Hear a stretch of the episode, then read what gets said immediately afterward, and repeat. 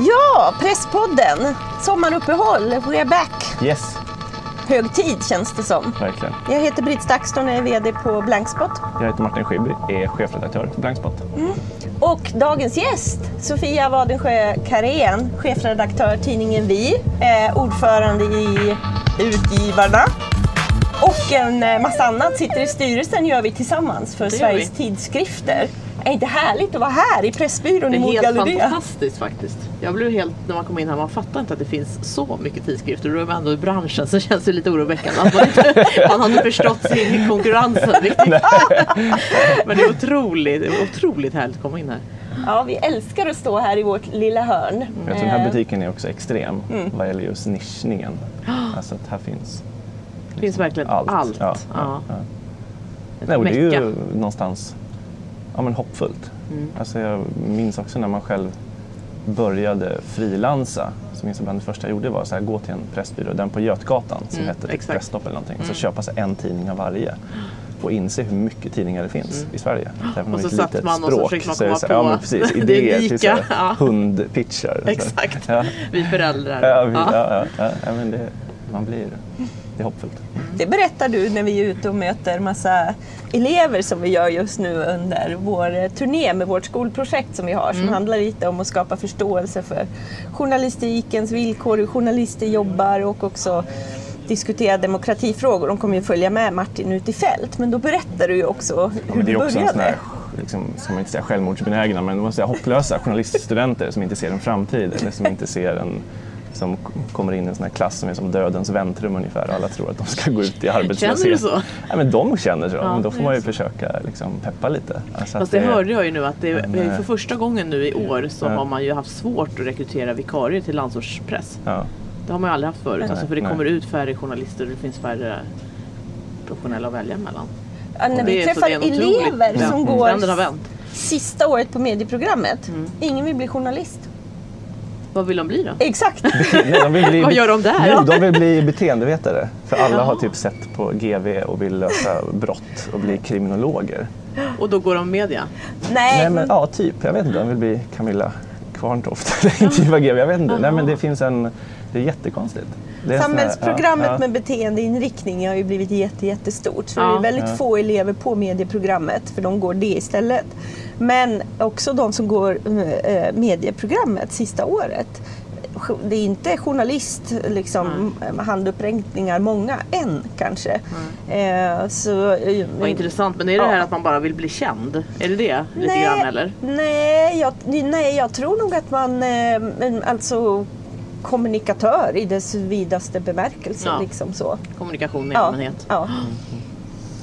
När man så här, läser intervjuer om dig och lyssnar på poddar där du är med och annat så börjar det liksom eh, att ja, men, featurechef på Aftonbladet och sen tog över tidningen Vi och, och liksom på ett år vände allting till... eh, Ja, Ett och ett halvt. Ett och ett halvt, ja, oj, ödmjukt. ödmjukt. Ett och ett halvt vände siffrorna. Men jag tänkte liksom innan dess, hur började din på något sätt, passion för läsning eller journalistik? Om man backar bandet före. Jag skulle ju inte Tiden. bli journalist då. Nej. Eh, Inte heller var hoppfull. Exakt. De Jag var en av de du. studenterna Ja. som satt där och bara nej. Nej men jag, jag, skulle, jag ville bli författare. Mm. Och det är ju ganska många journalister som vill bli det. Sen har jag aldrig gjort något allvarligt försök men det var liksom min dröm sedan jag var tio år gammal att jag skulle skriva böcker. För jag har alltid velat skriva. Mhm. Men så trodde jag att om man började skriva journalistik så trodde jag att man dödade sitt språk. Det var liksom den här ungdomliga synen, liksom, Mm. min ungdomliga syn på, på journalistik. Att det blev att man skrev på uppdrag på något sätt. Men sen så började jag plugga i Uppsala och läste ett sånt egentligen bara som jag var intresserad av. Svenska, litteraturvetenskap, retorik, lösa kurser. Och sen satt jag med alla de där och så kände jag vad ska jag göra med det här då? Och då sökte jag in på, för jag var ju ändå, jag ville ju egentligen skriva ändå. Eh, och då sökte jag in på den här ettåriga akademikerutbildningen för journalister. Och, som, och där var det ju att man skulle vara specialiserad i ett ämnesområde. Så där man, fick man ju jurister och läkare och så där. Det var ett sätt att få mer specialjournalister. Jag tror inte den finns kvar längre.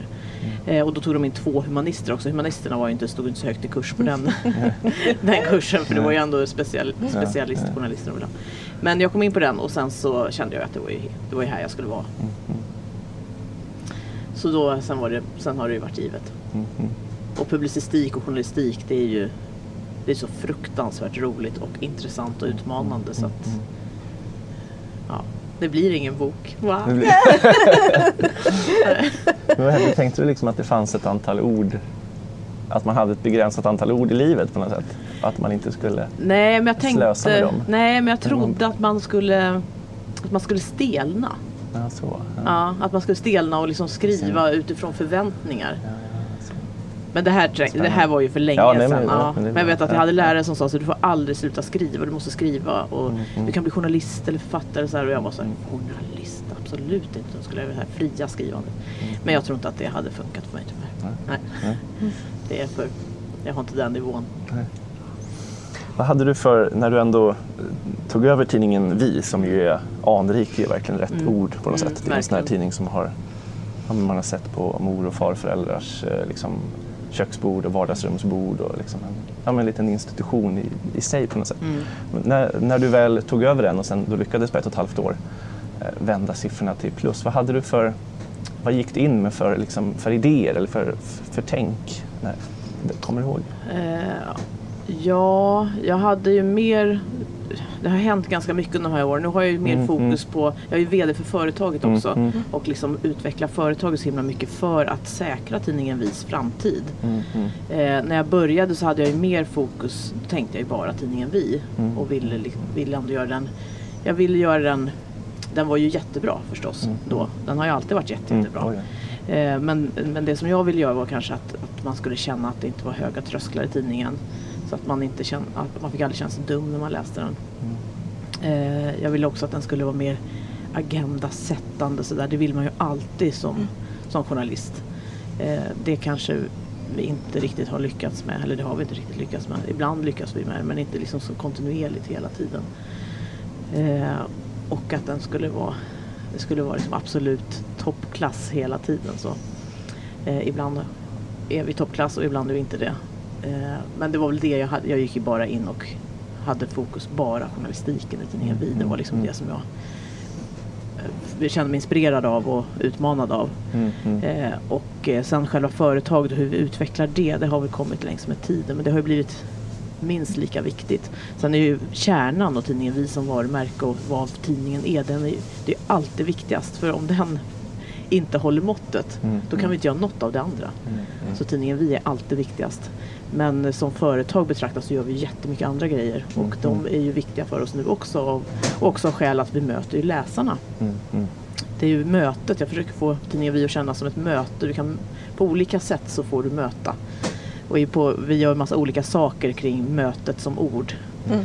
Men att man ska känna att man kommer in och får de här möjligheterna som man kanske inte får om man inte hade befunnit sig i vår sfär. Men ni har ju haft författarbåtar länge, men så såg jag att nu om bara några veckor så har ni en framtidsbåt. Nej, igår. Igår? Jag kommer hem, kom Ja, hem du igår kom hem- kväll. Du kom ja, det hem från jag ser den? så Ja. trött ut. Ja, Ja, men det shit, du ser ju inte lyssnarna som tur är. Nej, men en framtidsbåt Ja. med spaningar kring journalistik. Jag såg Jan Helin och Ja. FNs framtid med Anders Kompass.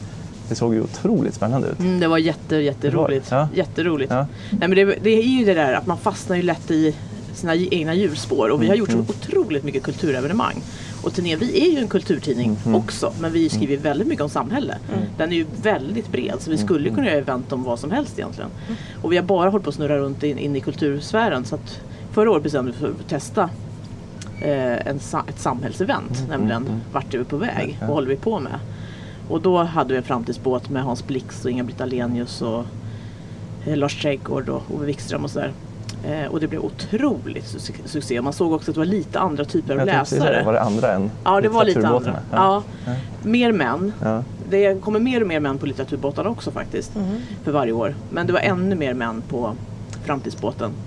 Och sen, eh, ja men det är ju, våra läsare är ju så otroligt pålästa. Vänliga, inkännande människor som är supersmarta. Mm, mm. Det är liksom det är bästa tänkbara läsare man Lyx. kan ha. Ja, det är Ja. verkligen Ja. det.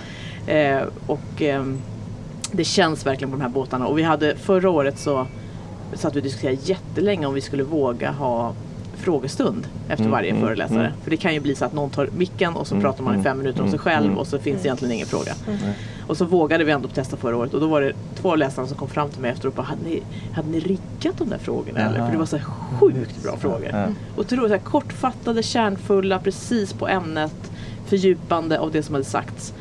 Eh, så vi hade ju det i år igen och det är ju ja, vi har ju fantastiska läsare. Vi fördjupar ju varenda föreläsning frågorna och Mm, alla mm. föreläsare var ju sådär eh, Reinfeldt sa, var, Fredrik Reinfeldt var med också, han sa ju också det att det är otroliga frågor vi får. Liksom. Mm, mm. Så det är häftigt. Det blir ju som en liten kokong ombord. Ja. Sådär. En Mm. kokong Ja. av nyfikenhet och liksom vilja att förstå. Hur många åker med på en sån? Igår var vi mellan, ja, knappt 450 var vi igår. Förra året var vi 700 faktiskt, så det är lite olika sådär, Mm. beroende på vilka helger vi, om man lyckas lägga det rätt och sådär. Vad sa folk varför de hade åkt på den här framtidsbåten?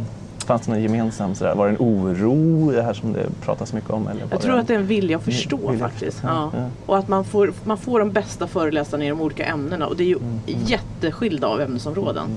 Och jätteskilda temperament i föreläsningarna och sådär. Mm. Men en vilja att förstå sin omvärld bättre.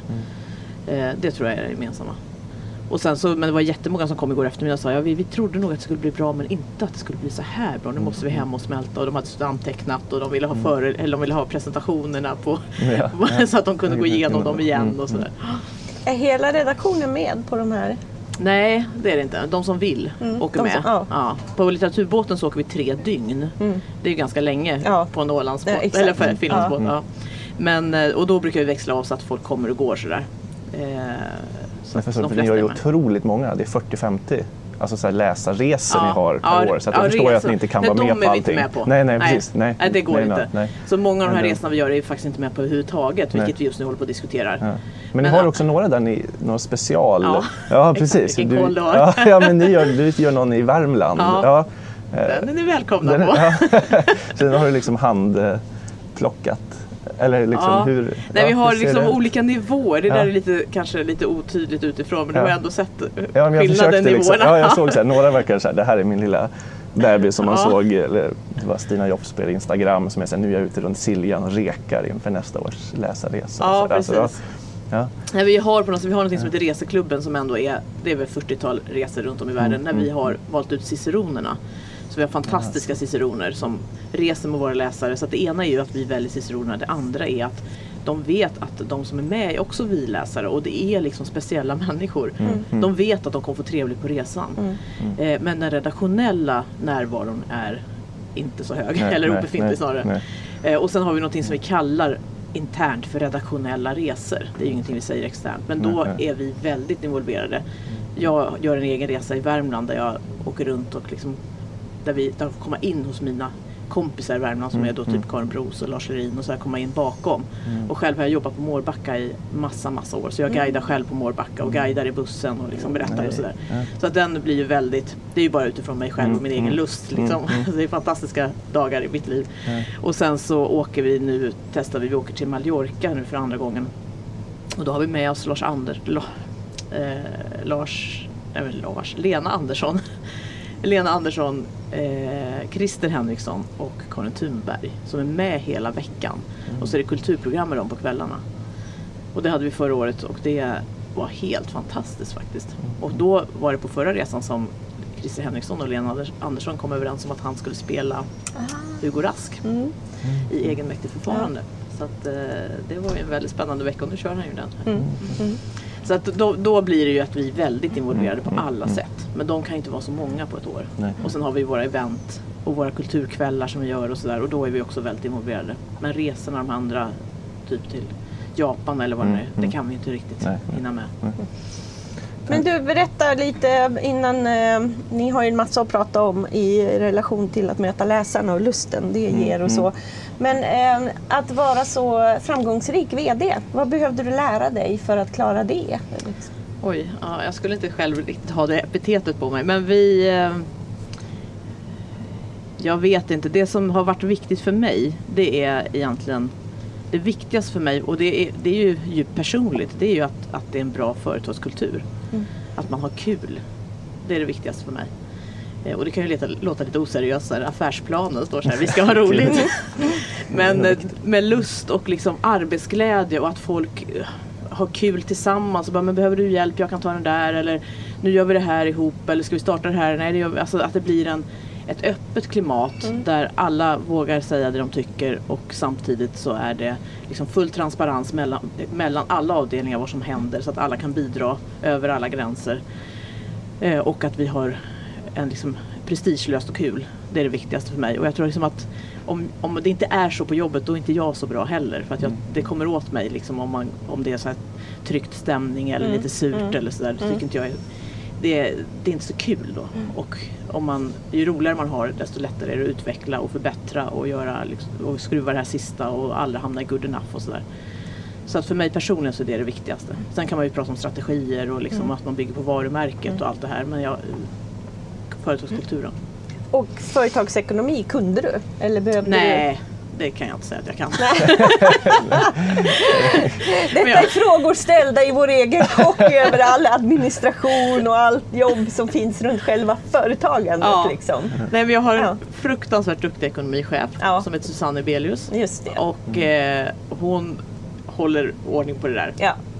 Ja. Jag håller inte på Nej. och liksom fyller i. Excel-ark och sådär. Jag tror inte att det hade varit rätt att lägga min tid där. Nej. Det är det vi behöver pengar till Ja, alltså. Ja. Ekonomichef. Vi sitter och gör allt sånt Ja, själva. Ja. sliter med Du det. gör det. Nej, det är ju svårt. Ja, det är svårt. Men, Men, har du gått en kurs än. då? ja, omtänksam. ja. Har, ni, har ni någon båt? Ja, just det. Ekonomibåten. Ja, Ekonomibåt. ekonomibåten. Nyblivna VD. För startups. Nej, jag har ju lärt mig att det viktigaste man kan ha det är ju en fantastisk eh, redovisningsbyrå. Ja, ja. ja, men då får du det stödet. Ja, så att man har ett bollplank och också hade vi en sån förmån att, att eh, jobba med någon som verkligen inte är rädd för så nya utmaningar. Det var ju inte någon annan som tidigare hade crowdfundat på det här sättet. Nej. Hur ska det ens bokföras? Nej, just så? det. Ja, det är ju Alltså, ytterligare en utmaning. ja. ja. Så det har varit, men det är ju väldigt, väldigt småskaligt. Men jag brottas nog med att känna att ska Blankspot kunna ta nästa steg på det sättet så måste du ha en ekonomichef Ja. eller en VD som har gått mm, Handelshögskolan eller så. Det har inte jag gjort liksom. Men man får ta ett steg Satsa i på taget. ekonomichef bara. Ja. Faktiskt. Ja. Ja. Men det här med att ha kul är roligt, för det säger jag på varje föreläsning. Om du eh, ger en inblick i hur journalister jobbar. Jag pratar ju mycket om så här, en inledande föreläsning som landar i mycket eh, journalistikens villkor idag och, och journalistikens roll i en demokrati. Men resan dit går ju via digitaliseringen, glädjen vi ska känna över den pressfrihet och yttrandefrihet vi har i Ja, ja. Sverige, Ja, hur man ska förvalta den och så. Men så slänger jag in lite så här framtidsspaningar och pratar om det faktum att de elever vi pratar med där, deras barn, om de får några, kommer ju med all sannolikhet bli 100 år. Vi har förutsättningar för det. Vi lever tryggt och så vidare. Och så har vi teknik som hjälper oss att äta bättre, sova bättre. Och eh, så brukar jag referera till att framtidsforskare säger alltid att en sån framgångsfaktor för att vi människor ska kunna bli gamla är att ha kul. Så att det ska du inte underskatta. det är ju Mm. Nej, verkligen men det- fundamentalt, precis Men man som ser ju det, människor som liksom hamnar i någon bitterhet eller någon liksom att det hela tiden ligga och, och älta saker sådär. Mm. Det är ju väldigt mycket som dör liksom av kreativitet och uppfinningsrikedom och, och framåtanda. Mm. Så det. Verkligen.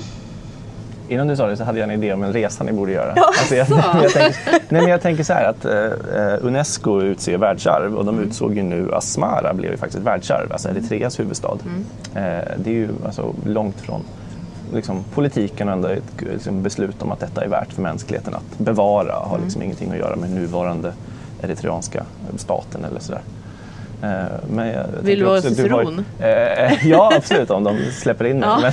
Men, nej, men jag tänker att det finns ju en... Eh, man pratar om, eh, jag tänker du har också ett stort pressfrihetsengagemang och David Isak sitter fängslad där. Om man pratar om så här, vad kan man göra förutom att eh, ja, men skriva under uttalanden eller uppmärksamma årsdagar. Att säga, ja, men det här, mjuka upp Ja. möta, Komma låta, människor, låta håll. människor möta Ja. Mm. människor, liksom, komma med kulturen, liksom en, en arkitekturresa. Nej, ni ska nog ha en arkitekturkunnig Mm. ciceron. Men alltså så här, åka ner och titta på hur, varför blev det ett världsarv? Hur ser Mm. den här italienska art deco-arkitekturen ut? Vad är det som är så unikt?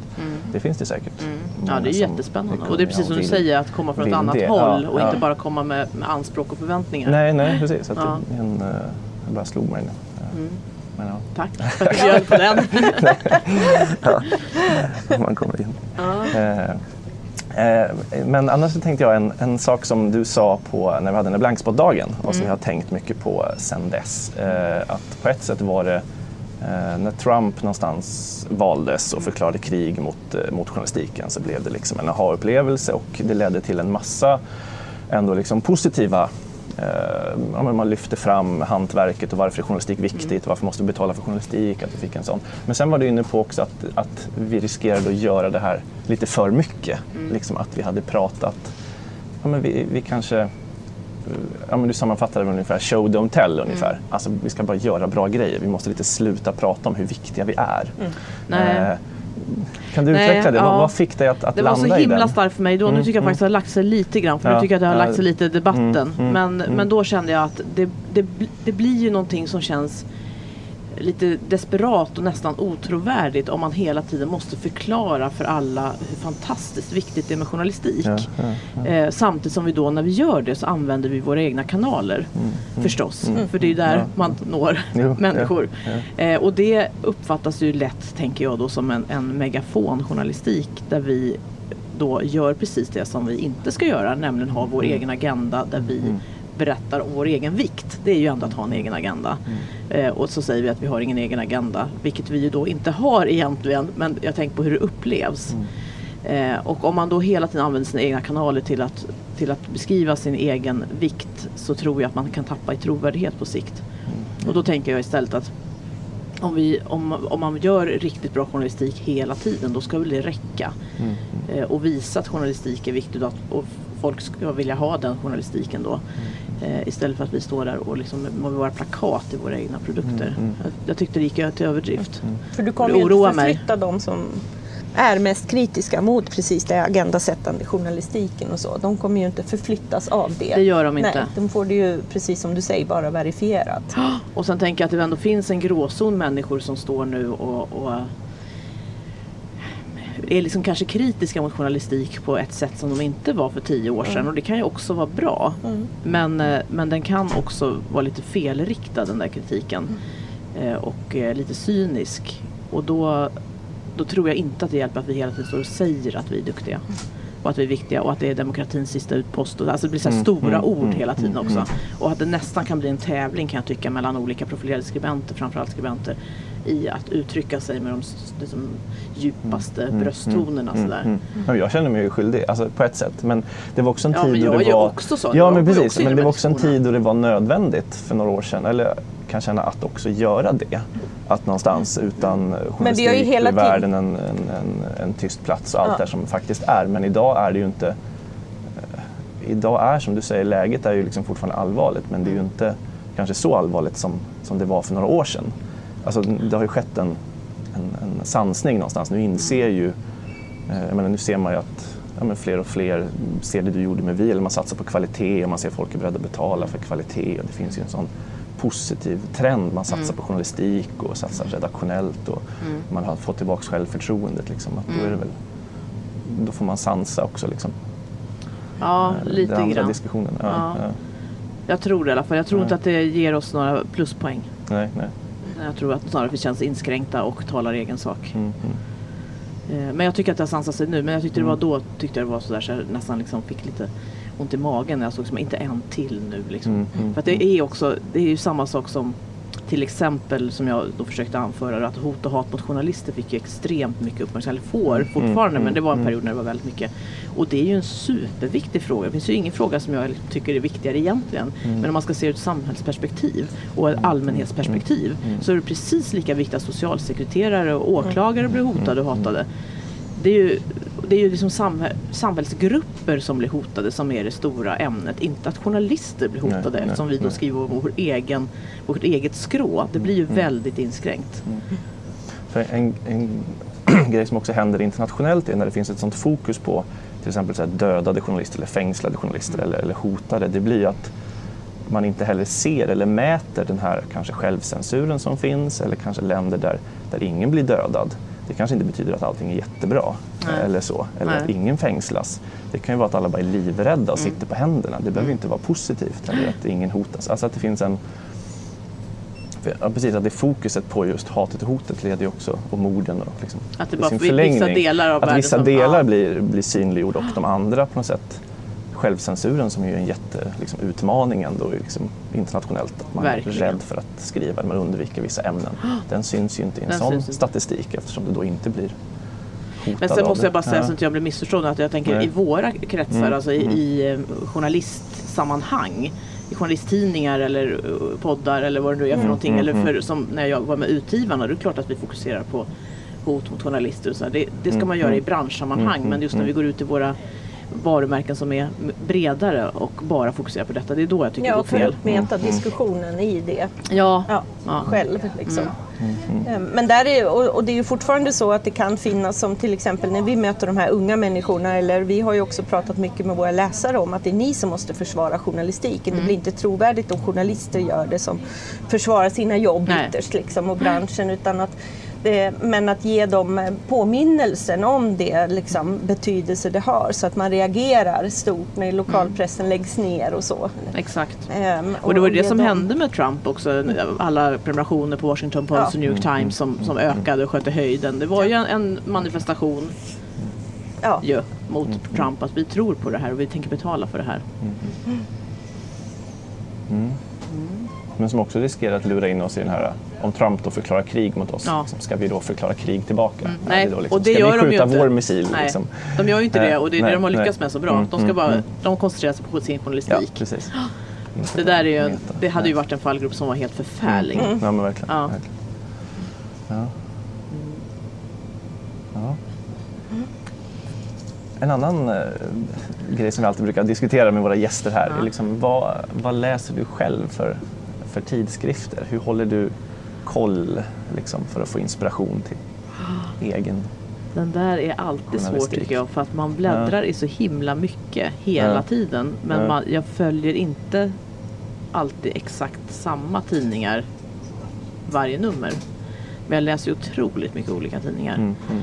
Eh, man, Alltså jag- även rent fysiskt i papper? Ja, Ja, absolut. ja, ja. Verkligen. Mm. Det gör jag. Och då kan det ju vara att det kommer en, en tidning som är supernischad på datateknik som jag är helt ointresserad av. Men, Mm, men man är ändå nyfiken på om de har lyckats få en kan fånga in en för att de Mm. gör, gör det så bra. För man kan ju vara intresserad av den här tidningen Tåg som stod här borta. Jag blev jättesugen på att bläddra i den för jag är helt ointresserad av tåg. Men antagligen Mm, så hittar man ju grejer där i som man blir nyfiken på. Det är det som är så underbart med nischade tidningar. Att det är nördigt på ett sätt så att alla blir ju intresserade av ämnet när man bläddrar i det.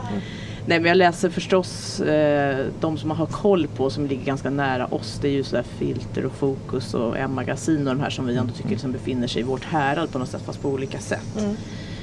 Eh, sen, den enda tidningen som jag är helt trogen det är Femerna för den får jag av min svärmor i julklapp sedan 15 år tillbaka. Så den har, har jag. Bra recept i alla fall i den. Eh, sen läser jag inte så jättemycket utländska tidningar och det får jag alltid skämmas för. Men jag, har liksom, jag är så otroligt språkkänslig på något sätt så jag tycker inte att jag tillägnar mig journalistiken tillräckligt bra när den är på engelska. Och det där eh, tycker jag är lite pinsamt. Men så är det. Eh, ja, sen läser jag massa olika dagstidningar förstås och kvällstidningar också. Men nu svarar du på frågor om Mm, tidskrifter mm, förstås. Eh, jag läser, vi, jag läser eh, vad heter den? Nu tappar jag namnet på den. Allt om trädgården heter den. Mhm. Och så här trädgårdstidningar läser jag. Och, ja. Måste jag spana ut här. Ja. Ja. Ikon bläddrar jag i ibland också förstås. Ser jag där uppe på hyllan. Ja, Martin nej, kör sina båtböcker, eller båttidningar. Ja, här ja. När man får plocka på sig. Ja. Båttidningar, ja, nej, Ja, det är är, jag fruktansvärt dålig på. Ja. Båttidningar tror jag aldrig jag har. Jag skulle starta den på Aftonbladet en gång. Jag tror vi gjorde ett nummer. Men, Det finns sjukt mycket. ja. Jag tror den, brand- den, den, det segmentet är nog ganska täckt av. det, finns, det är redan Ja, Ja. fullt. full, fullspäckat. Ja. Ja. Nej, men jag läser väldigt mycket olika. Mm. Men jag tror att det är så man läser nu för tiden också. Att man, för hade det varit för 20 år sedan, då hade jag kunnat räkna upp de här Mm. 7, 8, 9 tidskrifterna prenumererar jag på och läser varje nummer. Mm. Så läser man ju inte riktigt nu. Utan man liksom, tidningen Språk och de här också, Modern filosofi, alla de där läser jag också förstås. Men kanske inte exakt varje nummer. Det är intressant, jag tänkte på det du säger om engelskan. Alltså att man, Mm.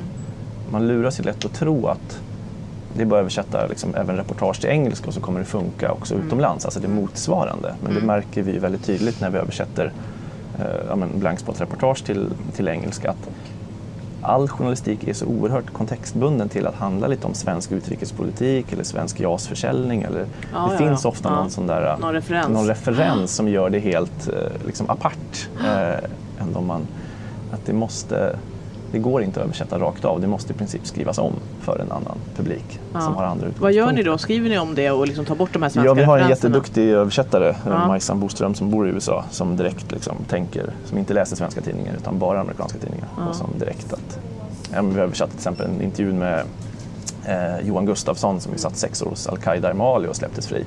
Och så var hon direkt liksom, men ingen i USA liksom vet.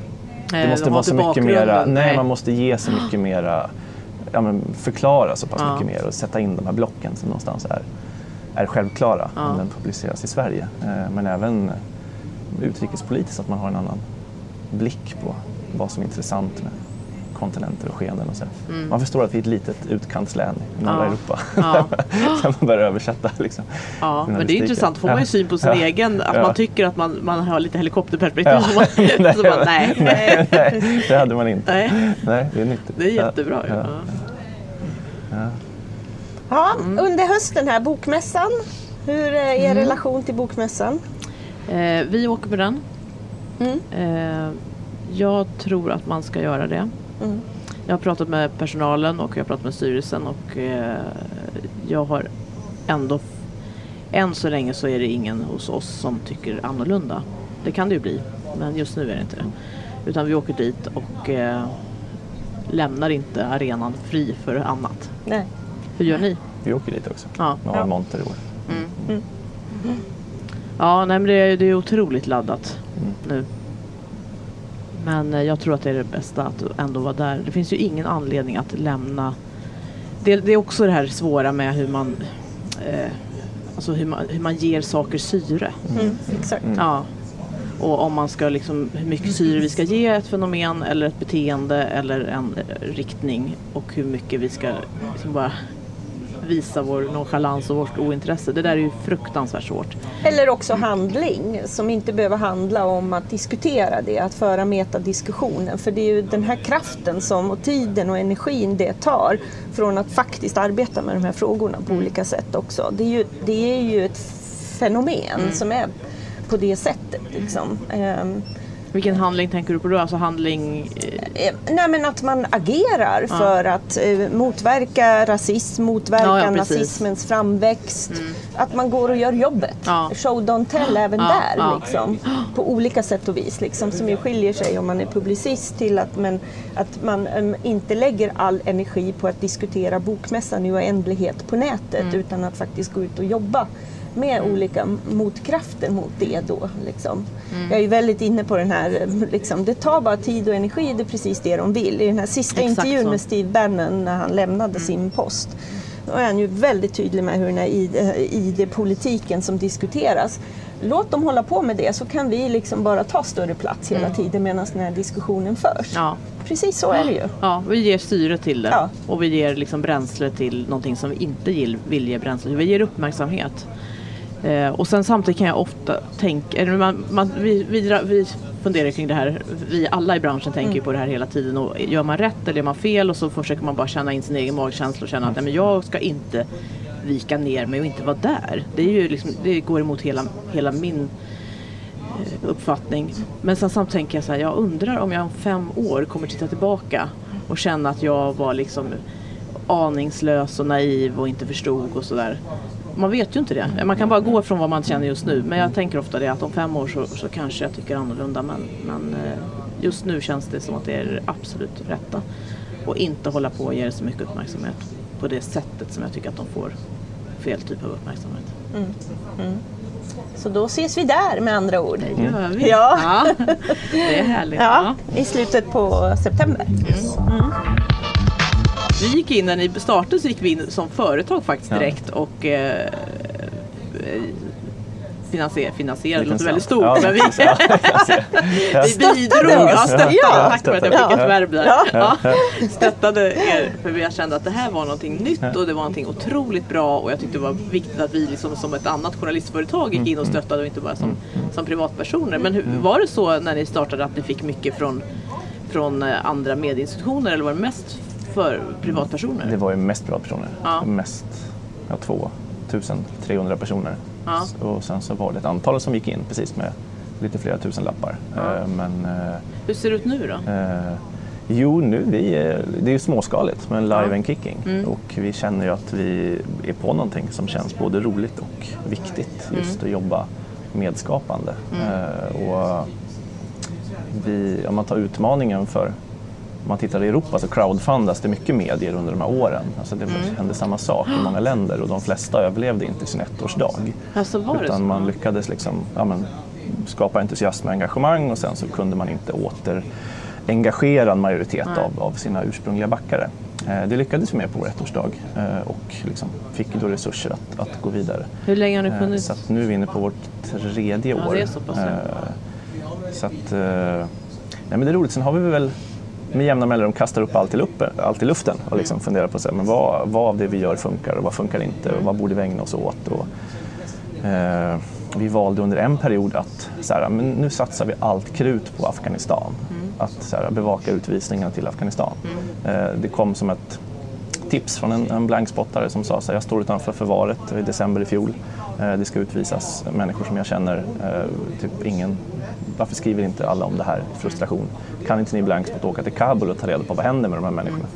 Så sa vi, men absolut. Eh, men det kommer kosta si och så här mycket och vi behöver samla in då 160 000 för ett reportageteam.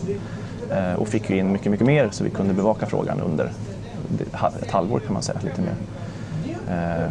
Och det var rätt kul att testa det som ett exempel. Så här, vad kan man göra en Facebookgrupp för reportaget som nu har nästan 8-9 000 personer i. Eh, som gör allt från ja, men, eh, poliser, migrationsverksarbetare, aktivister, gode män, eh, asylsökande själva. Eh, som en otrolig kunskapsbank att jobba tillsammans med. Eh, och, ja, men, jobbar medskapande just. Nu ska vi intervjua den här ministern. Vad tycker ni om det? Vad saknar ni i rapporteringen? Vad... Men också en, en, en diskussion som klargjorde skillnaden mellan aktivism och journalistik. För det var ju också väldigt många som liksom betalade och ville ha kanske en viss typ av journalistik och som sen blev då eh, besvikna när eh, vi liksom visade något annat. Men det här är ju journalistik. Ja, ja. Om det går bra för människor i Kabul, om de kommer hem till sin familj, ja men då kommer vi skriva om det. Mm. Alltså så. Eh, och så det där var också väldigt spännande i den gruppen, att ha de ganska hårda principiella diskussionerna kring vad är Som ju vi journalistikens vill roll? ha hela tiden Som vi vill ha, som i är ett den här medskapande processen. Ja, som Ja. blev en viktig Det är grej. fantastiskt också för det skapar en förståelse för, för journalistik på djupet hos de Ja, människorna. precis. Ja. Att långsiktigt så vill man ju inte ha... Eh, nej, men så vill man framförallt att frågan bevakas. Mm. Eh, så, så. Eh, så att det har varit jättekul att satsa. Och nu summerar vi lite det, så nu gör vi en bok av lite urvalda reportage som Mm. vi sammanställer och så tänker vi att vilka andra ämnen skulle man kunna jobba så här med? För där fick vi alltså in 920 000 kronor swishat i princip. Oj, oj, oj. Men då är alltså hälften av de som har swishat in, kanske Mm. drygt 3 000 pers, de har inte ens uppgett e-postadress. Så, det är ni ju kan aldrig liksom- nå dem? Ja, vi har ju deras eh, mobilnummer. Ja, alltså ja. det Ja, mm, använder vi otroligt sparsamt. Vi ska använda det nu för att puffa för det här är vad, ditt, det här det är vad du har varit med och gjort. Eh, alldeles oavsett om det är 30 kronor eller om det är vad är det mesta kanske 5 000 kronor som någon har swishat över. Det där är ju otroligt intressant och och det är det som funkar just nu. Men det, sånt där går ju snabbt över. Men det dök, dök ju bara upp som, en, som ett beteendemönster som är otroligt intressant men får ju oss internt att fundera över prenumeranterna de ligger på samma nivå. De är inte många fler än första året. Det vill säga första året försvann ju en hel del som just i crowdfunding kanske hade gett oss en 10 eller så. Så vi kom upp på samma nivå, liksom typ 3300 eller något. Och det ligger där. Ja, det är ju liksom någon per månad till. Men eh, så fort vi publicerar någonting eh, och särskilt inom ramen för eh, Afghanistan-satsningen så ser du ju direkt det på att det swishas över. Och de här fritextfälten, de borde man göra en egen liten så här, skriva ut och ha på väggarna. De är helt fantastiska. Vad liksom, så här, pepp över. Eller så här bara, ja, liksom bra, mm, ett litet bidrag efter en fantastisk artikel eller heja er och en massa. Det är helt otroliga peppord. Det är ju bra med Swish, det är så himla enkelt. Ja. Det är fantastiskt. Det är också modellen då att inte ha en betalväg utan det är fritt och delbart. Och, men tycker man det är bra så skänker man en liten slant. Ja. Att i, I mikromässigt så, liksom, eh, så, så funkar det. Sen är det klart att man vill göra liksom, fler satsningar, man vill göra mycket mer. Jag menar, nu är jag senast i Togo och håller på och följer, följer utvecklingen där och liksom har ju det också som ett, som ett bevakningsområde. Eh, och vi man börjar testa mer och mer med, med rörligt. Och, men det är roligt just för att det inte finns något så här nästa månad så kan vi kasta upp allt i luften och bara, nej men vi gör så här istället. Alltså, det är, men det är det som är en lekfullhet i ja. liksom det här att man bara, vi testar och experimenterar. Ja, ni har ingen ryggsäck som ni måste förhålla er till nej, utan ni kan nej, bara hitta nej. era vägar. Ja, Ja, det är det är härligt. Ja. Men det här USA läste jag, när ni bestämde er för att gå och göra mycket reportage i USA så fick Mm. en del, då var det en del så här, men USA är ju så välbevakat. Hur blev det sen? Jag har inte följt vad som Ja, hände nej, sen. men det var- Vände folk sen lite grann och Eh, förstod att vad Men det, det var väl ett försökte göra? typexempel, en frilansare som hör av sig och har en idé. Ja.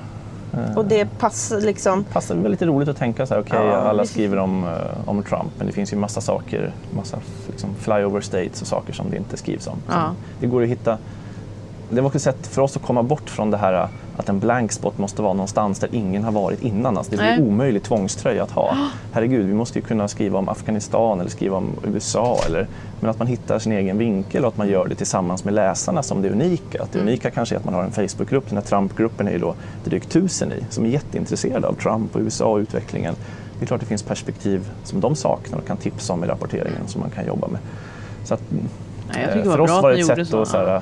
Också komma bort från, måste blankspot alltid vara liksom, eh, långt borta, ett land som ingen har skrivit någonting om? Mm. Det blir ju konstigt om det Ja. bara blir det. Ja, nej. Ja. Så att, eh, det var väl ett sätt att Men det är som jag vet att ni också har fått Ja. eh, många som vill att ni ska täcka delar av Sverige också. Det Ja, men precis. Ja, Men det har ni inte gjort än va? Ja, vi har testat lite. Vi gjorde ju metaperspektivet och tittade på lokaljournalistik Ja, i fjol förra hösten.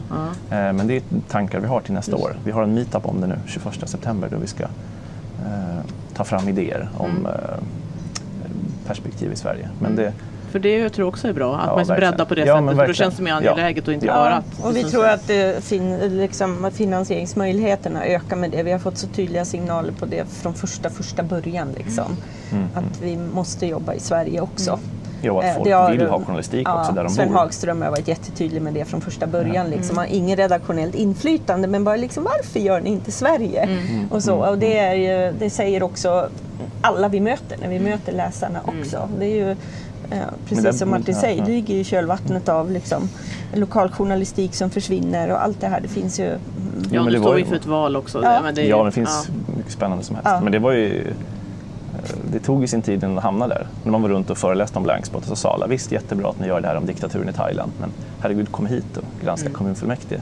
Och i början bara nej, nej herregud, vi är en utrikessajt. Mm. Men apropå behovet av att här, ompröva allt. Men då kommer man ju i clinch med många av kanske de ursprungliga backarna. Så är det ju. Och då får man vara beredd att ta den fighten. Mm. Men liksom. ni får nya säkert. Vi får nya, Ja. precis. Men man ska nog inte vara för rädd heller att alla som har definierat blankspot ska vara det där. Ja, men då får vi bråka lite mer. eh, Liksom. Ja, och få en diskussion eftersom ni har så otroligt bra läsardialog. Ja, då kan ja, ni förklara. Ja. Ja. Ja. Så nu är det ju reportagesajt och så har vi skippat project, det heter Ja, bara precis. blankspot. Ja. Så här, det var ju på blankspot-dagen där. För att liksom, vi märkte själva att vi pratade om det som ett projekt. Och det är, in- apropå bygga varumärke, det är inget bra ord utåt. Liksom. Eh, och så, så nu är det blankspot. Det roliga var att Mm. jag pratade faktiskt, min dotter åkte med mig in till stan idag och så sa jag att jag skulle träffa er och sa att blankspot, det har vi pratat om i skolan. Åh, vad roligt! Det har de inte gjort om tidningen Vi. Ja, on that note måste vi ju säga. Det var ju jätteroligt. Vi ska till skola Vi ska till eftermiddag. skola eftermiddag. Mm, ja. Vilket är, ja, det är, det är roligt. Det är väldigt roligt. Det blir kul att se eh, när de får följa dig i fält, vad det blir för frågor då. Mm, det är hösten. apropå allt vi Ja. gör, skolprojektsgrejen är ju den som jag är jobbar mest med nu. Ja. Eh, Och det är otroligt nyttigt att plötsligt prata om journalistik med människor som inte är journalister. Mm. Alltså att förutom, och som inte heller är liksom läsare eller prenumeranter. Utan bara, mm, det är väldigt, väldigt nyttigt. Tvingas du då att eh, liksom, ja, nästan omfokusera ibland för att du känner att du har någon slags professionell inställning som är så given och sen så får du en... Alltså, Jag ger det tvingar- dig så? eller? Ja, man tvingas ställa sig i liksom en an, användarens skor. Eller man Ja. tvingas sig, men hur ska det jag gör i Togo vara relevant för ja. de här människorna liksom, som sitter liksom, Och att det blir skarpare än det hade varit annars. Det blir jätteskarpt och Ja. viktigt att, att leverera. Mm. Eh, verkligen. Och, att, och att vara relevant och att finnas någonstans där de finns. Att inte, liksom, ja, men att inte döma eh, heller. Mm. Kring, vi har ju en, en övning som ingår att man ska logga sin mediedag. Mm. Eh, Så här, vad har man för medievanor? Och i början när, när en del skolor har gjort den utan att Britta varit där och liksom pratat om övningen så blir det ju väldigt så här, Nej, men jag liksom såg Rapport ungefär, fast man aldrig har gjort det i hela sitt liv. Nej. man har trott att det förväntas Ja. av en. Läser ledarsidorna varje läser ledarsidorna. Ja, men när det inte är så, men just att få se att de konsumerar ju liksom medier och till viss del också journalistik dygnet runt. Alltså det finns ju verkligen inte sånt. Och Fast börja utan- diskutera skillnad ja. mellan medier och Ja, men, journalistik. ja, ja, liksom, den en del. delen, Ja. den här begreppsförvirringen är är- ja, total. den är total just Ja. nu bland Mm, ungdomar. mm, mm. Och där man också anar en cynism tycker jag som är ganska obehaglig just med tanke på att, att det, nu diskuterar man det här oberoende journalistik. Alltså man ska, om man ska konsumera journalistik oberoende så finns det en framväxande grupp nu som tycker att ja, men då ska man ta del av alla olika typer av journalistik. Ja. Varpå man måste också läsa avpixlat nya, nya tider. Mm, Då, är, då har man tagit till Ja, sig så här oberoende. Man, man litar inte på att de Nej. enskilda källorna kan vara oberoende. Alltså det finns en ny märklig diskussion där. Mm, Och eh, i den cynismen så ser jag också en 15-åring som jag har som, som följer någon eh, sån här youtuber Mm, av något mm, slag. mm. som de skulle skiljas. Och då säger han Ja. bara så här, nej men det där är ju bara för att de har lite sämre tittarsiffror nu utan det där, kommer, det, det där är inte på riktigt. Och att bara Ja. ta emot Mot det. nyheten på det sättet. Sättet, Ja. ja. Det är en cynism, inte kanske från honom egentligen men det är en cynism liksom kring Mm. Vad det är som krävs för att man ska få uppmärksamhet och att alla går in med liksom och, och är beredda att göra vad som helst så att det är bara spel för gallerierna och det finns ingenting som är på riktigt och verkligheten är inte verklig längre. Och han hade ju rätt, de blir ju ihop sen igen. Alltså det var ju bara spel för gallerierna och jag tyckte det var helt, för mig var det en enorm ögonöppnare. Och att ungdomarna bara direkt genomskådade det där på ett sätt som jag, jag tror ju på det jag får höra. Jag sitter ju inte och tänker att det är någon dramaturgi. Men där, det var, och då, det är så lätt att då komma med en massa Youtube-exempel och tänka att det här händer och så. Jag tänker att den här, eh, när jag lyssnade på Janne Josefsson på hans sommarprat och i medierna i intervjun efteråt när man försökte Ja, ja. ta reda på bakom liksom, hur tänkte han egentligen. När Janne Josefsson som den representant han är för den journalistik han gör till och med säger att man måste ju göra något för att sticka ut. Där har du svaret på vår samtid, vart vi är på väg samtidigt. Liksom. Ja. Det där är jättejobbigt. Liksom när man till och med hör det från det hållet. Liksom. Ja, och annat han sa också det här med han tog de här enskilda exemplen som skulle bevisa då att SVT är så st- politiskt styrd och sådär. Det var också märkligt. Men nej, men jag, det där är jättesvårt och det är svårt med att eh, jag tänker om man har den synen på, för ungdomarna tycker att de, precis som du säger, de konsumerar media. De konsumerar inte journalistik Nej. nödvändigtvis, men de konsumerar media och skiljegräns, eller gränsli, gränsdragningen är ganska luddig. Och då tänker jag att om de har det synsättet, att ja, men det här gjorde man av de här och här skälen. Och sen så konsumerar journalistik nästa minut. Då har de ju fortfarande det här cyniska sy- förhållningssättet till det de tar del av. Ja, och då blir man det kan, ännu suddigare om journalistiken dessutom vill närma sig den här logiken Ja. som finns. Och man kan tycka att det är källkritik men det kan ju också vara en cynism som inte är Ja. bra och samtidigt som vi också, vilket jag tycker är otroligt viktigt nu inför valrörelsen, verkligen, det är ju det att att vi eh, är ju väldigt duktiga som journalister att hela tiden beskriva politik som ett spel. Mm. Att man går inte på liksom, vad vill den här politikern uträtta utan det är så här, på vilket sätt gör den för att nå de här väljargrupperna och nu hade den här kavajen på sig på det här sättet. Och alltså, att allting är så utstuderat. Och Jesper Strömbäck har ju visat i sin forskning att när, när, man, eh, när journalistiken skildrar politiken som ett spel då minskar förtroendet för politiker Ja. och för journalister. Så att både journalistiken och politiken förlorar på det här sättet att beskriva politik. Och ändå håller vi på med det hela tiden.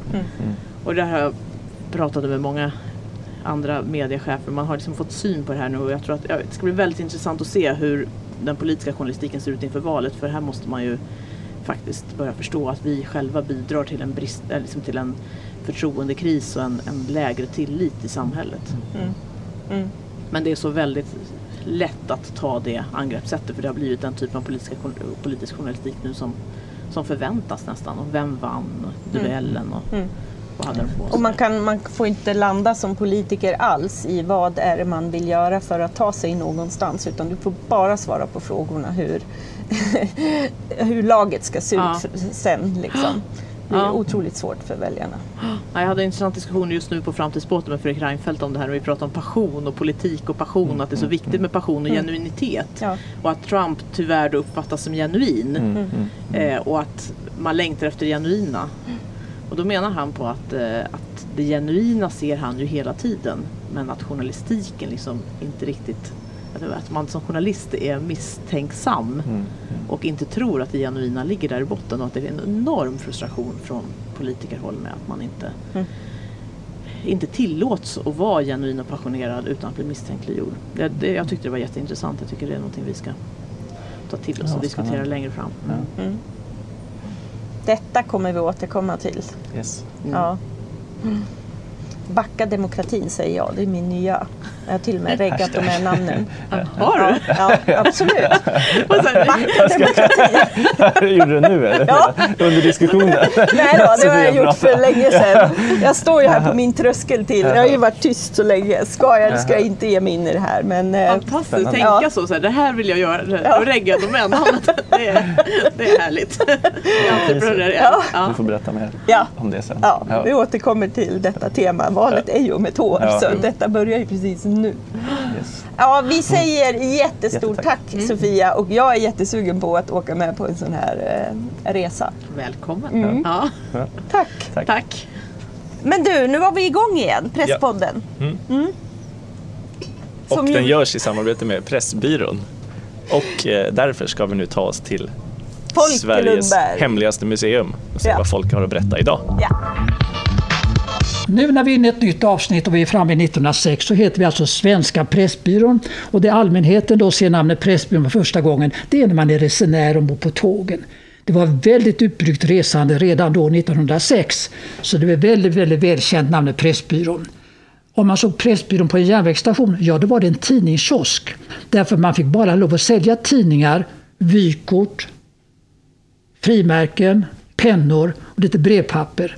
Det var en tidningskiosk det. Man fick inte sälja någonting annat enligt avtal med Järnvägsstyrelsen. Samma sak gällde om vi byggde en kiosk utanför järnvägens område som vi gjorde i Helsingborg. Där fick vi också bara ha den som en tidningskiosk. Därför att Länsstyrelsen har då bestämt att en resolution som man skriver för kioskens del innebar att man bara fick sälja det jag sa nyss. Tidningar i första hand då. Lite böcker dessutom. Man kallade det kiosklitteratur på den tiden.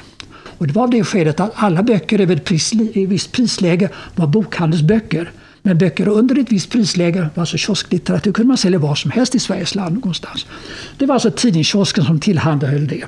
Och kiosken i Helsingborg som då var på gång och blev väldigt framgångsrik, där hade man ingen värme från början utan där var det fotogenlampan som gav den värme som behövdes. Man hade därför ett arbetspass på två timmar där man stod i handtofflor faktiskt och sålde tidningar ur en liten, liten lucka. Den var så liten bara för att det inte skulle komma in så mycket kall luft in i kiosken. Alltså.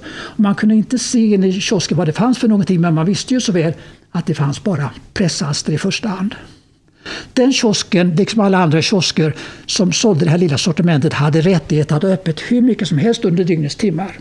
Hade vi en butik så fanns något som hette affärstidslag.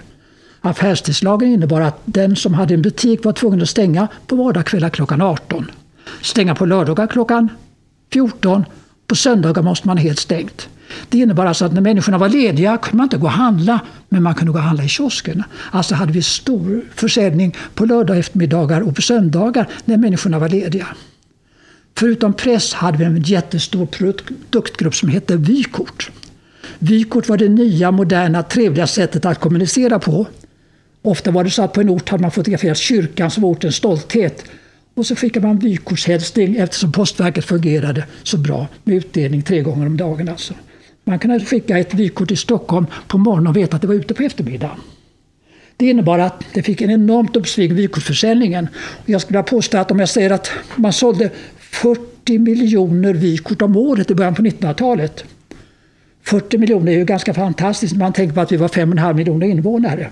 En året så var det före 1908 att man sålde 47 miljoner kort ett år alltså.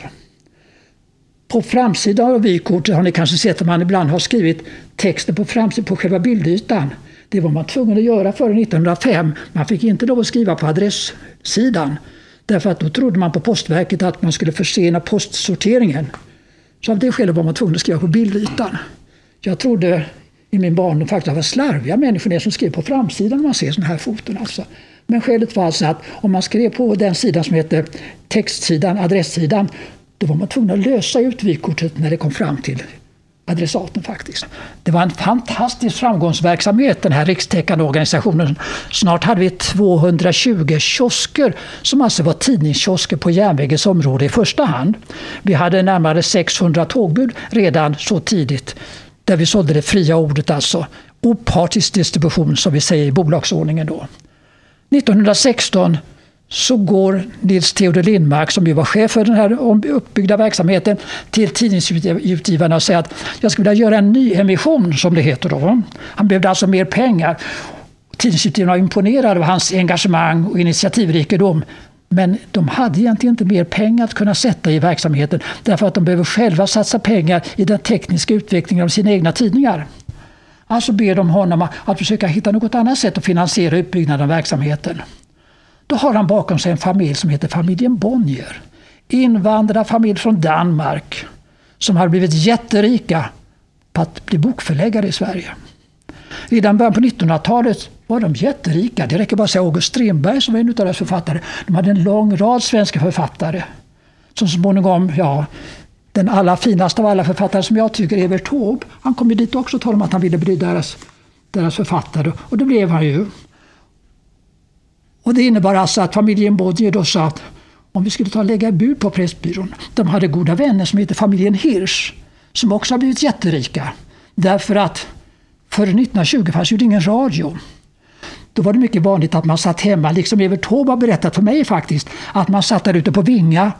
Pappan berättade de klassiska sagorna vid bordet på kvällarna. Mamman sjöng med barnen. Här var det så att man förstod att runt omkring i Sveriges land så samlades man kring bordet och berättade om sagor och dessutom sjöng man. Men man ville att det skulle låta som man har hört någon annanstans. Alltså köpte man då noter. Och med ledning av de noterna kunde man spela gitarr, eller dragspel, eller sitter eller piano. Och på det viset få allesammans till att höra musik och samtidigt sjunga med. De som hade distribuerat de här noterna, tryckt noterna och distribuerat dem, hette alltså familjen Hirsch. De har blivit jätterika på det här. Sen kom de på en innovation också. Varför inte göra visböcker, tillverka visböcker så att alla vid bordet kan sjunga vid varsin visbok? En innovation som gav dem enormt mycket mer pengar. Och snart så sa familjen Bonnier och Hirsch, vi lägger det bud tillsammans på Pressbyrån. Bonnier dominerade det hela men Hirsch med lite pengar också. Så la man ett bud och fick köpa Pressbyrån. De köpte det, familjen Bonnier köpte egentligen av två skäl vill jag påstå. Det ena skälet var att i England hade de sett att där finns det ett kioskföretag som arbetar på Järvingens område som heter Smith Son. De säljer bokhandelsböcker. I Sverige fick man inte sälja bokhandelsböcker på annat än den svenska bokhandeln. Men om man äger kioskerna i järnvägsområdet så skulle man kunna sälja bokhandelsböcker där. Det var det ena skälet. Det andra var att de såg här är det möjligheter att tjäna mycket pengar på det fria ordet. Man hade nu 200 kiosker när man gick igång med verksamheten och bestämde sig för att det skulle byggas ut i rask takt. Detta var alltså då 1916. 1916 hade vi en kiosk som låg på spårvägens område ute i Hornstull där Södra spårvägsbolaget hade vändhållplats. Det säger föreståndarinnan till företagsledningen. På morgnar och kvällar så säljer jag väldigt mycket av den fria pressen. På dagarna är det helt stiltje. Jag borde ha stängt och det får du inte ha. Därför i bolagsordningen säger vi att vi ska öppna det mesta av dygnets timmar och sälja det fria ordet. Tänk om jag till barn och ungdomar som leker här utanför skulle kunna sälja lite karameller kanske. Och på det viset få lite tillskott till verksamheten. Det går ju inte, sa man. Vi har ju affärstidslagen. Då måste vi stänga 18 på kvällarna. Det är då som du har den stora försäljningen på kvällen. Och inte heller på lördag och söndagar får vi öppet i så fall. Det går inte. Hon förtröttade sig inte utan sa tänk om vi går till socialdepartementet och ber om dispens att få lov att sälja med tanke på det fria ordet. Sagt och gjort, man går till socialdepartementet som ger tillstånd till att vi får sälja karameller. 1916 är alltså den första gången vi ställer fram en liten glasurna med karameller. Vi fyllde den på morgonen och var tom på kvällen. Succé med andra ord. Efter en tid så kommer en person till Pressbyråns ledning och säger vi tänker att starta ett chokladföretag med chokladkakor och vi tror att det skulle passa bra att sälja dem i kioskerna i den här lilla luckan. Företaget som då kom igång 1916 hette alltså Marabou. Marabou kom då överens med Pressbyråledningen att leverera en liten kartong till varje Pressbyråkiosk och sälja på prov. Det blev en fantastisk försäljningssuccé. Vi tog hela deras produktion i flera veckor faktiskt. De hade inte större produktionskapacitet på Marabou då. Och snart så säger familjerna då, som då heter Hirsch och Bonnier, vi skulle kunna tjäna mer pengar på den här chokladen om det var så att vi bildade ett dotterbolag som kunde ta in, för vi ska ändå köra ut till varje kiosk varje dag, då kan vi ta med den här lilla kartongen ut. Sagt och gjort, man gör upp med Marabou att man ska leverera till ett visst ställe med en stor lastbil i stort sett varje dag istället. Och då säger man på Marabou, var ska vi fakturera det någonstans då? Ja, inte på Pressbyrån inte, vi får bilda ett dotterbolag. Det värsta utav allt här i världen är att försöka hitta namn på något företag. Ni minns säkert när popgruppen Festfolket försökte hitta på något internationellt namn. Vad blev det då? Jo, det blev det ABBA. Festfolket blev alltså ABBA för det var internationellt. Här var det samma sak. Vi har ju två kvinnor, Anna Lindmark och Anna Gard. Om vi pusslar ihop dem, deras initialer så blir det Alga. Från och med nu har vi alltså ett grossistbolag som heter Alga. Till Alga levererar nu Marabou sina chokladkakor. Den första chokladkakan vi la fram har nu den här Maraboustorken plus logotypen Marabou. Vem var nu formgivare av den här logotypen? Jo, det var Sigvard Bernadotte.